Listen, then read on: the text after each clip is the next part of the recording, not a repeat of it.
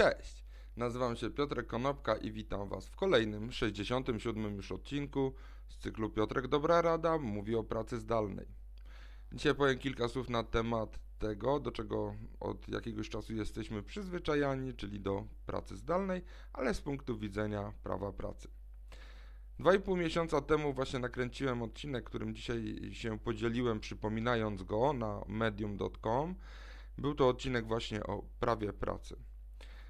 Dzisiaj jest 2 lipca, natomiast 7 września, czyli za 67 dni, praca zdalna zniknie z prawa pracy. To tak jakbyście nie wiedzieli, w kodeksie pracy w ogóle pojęcie praca zdalna nie istniało, nie istnieje i na razie nie będzie istnieć, ponieważ przepisy wprowadzające pracę zdalną w takim wymiarze i w takiej formule, jak ją dzisiaj znacie, pojawiły się w tych słynnych tarczach e, e, antykryzysowych, w tych tarczach covidowych i te przepisy wygasają właśnie 7 września za 67 dni. Co się okazuje? Okazuje się tak, że do niedawna w ogóle prawo pracy nie przewidywało tego, że jeżeli ktoś nie jest w delegacji, to że będzie pracował z innego miejsca niż siedziba firmy, która jest wskazana w umowie. Do niedawna właśnie to był tylko przywilej dla wąskiej grupy specjalistów bądź menedżerów, że pracując na podstawie umowy o pracę, mogli jeden dzień w tygodniu albo dwa dni w miesiącu pracować zdalnie. To był przywilej bardzo mocno rozliczany, ponieważ y, przebywanie poza miejscem pracy, właśnie w domu i pracowanie stamtąd, tak naprawdę z kodeksem pracy jest niezgodne.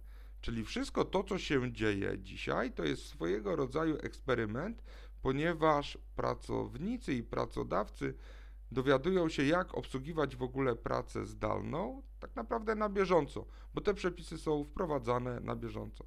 Przede wszystkim e, to jest tak, że pracownik może pracować zdalnie wtedy, gdy będzie miał takie umiejętności i gdzie będzie miał możliwości techniczne i lokalowe do tego, żeby taką pracę zdalną wykonywać. Środki pracy i materiały powinien zapewnić Wam pracodawca.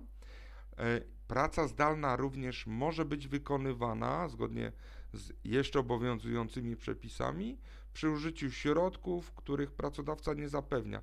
Czyli na przykład możecie użyczyć, użyczyć pracodawcy komputer prywatny do celów służbowych, tak jeżeli pracodawca takiego komputera nie ma. Na polecenie pracodawcy w tych przepisach oczywiście znajduje się zapis, że powinniście prowadzić ewidencję tego, jakie czynności wykonujecie.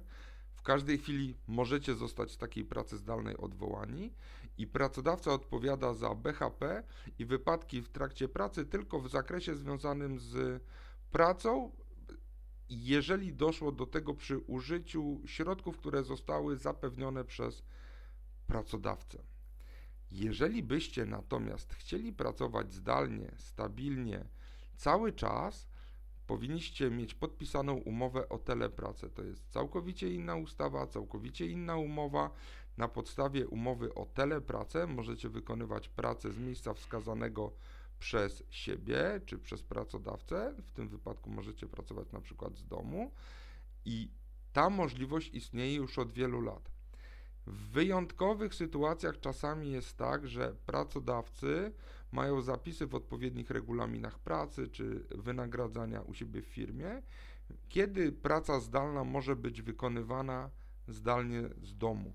I wtedy te zapisy, które są w kodeksie, mm, czy w, te, znaczy w takim regulaminie, powodują, że można wykonywać pracę zdalną incydentalnie. Nie trzeba zmieniać umowy bo pamiętajcie, że dzisiaj macie podpisaną umowę o pracę, jutro, jeżeli będziecie chcieli pracować zdalnie stale, powinniście mieć podpisaną umowę o telepracę. To jest dosyć duża zmiana między, y, która nadchodzi we wrześniu.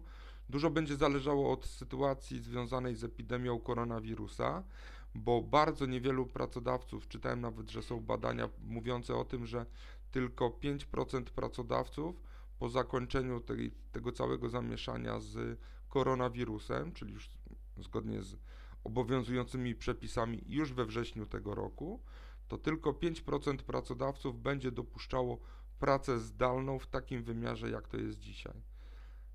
jeżeli Wam to pasuje, taki sposób pracy, porozmawiajcie ze swoim pracodawcą, a jeżeli jesteście właścicielami bądź zarządzacie firmami, porozmawiajcie ze swoimi pracownikami, w jaki sposób oni będą chcieli pracować.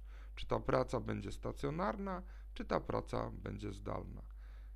Dzięki serdeczne, do zobaczenia i usłyszenia jutro. Na razie.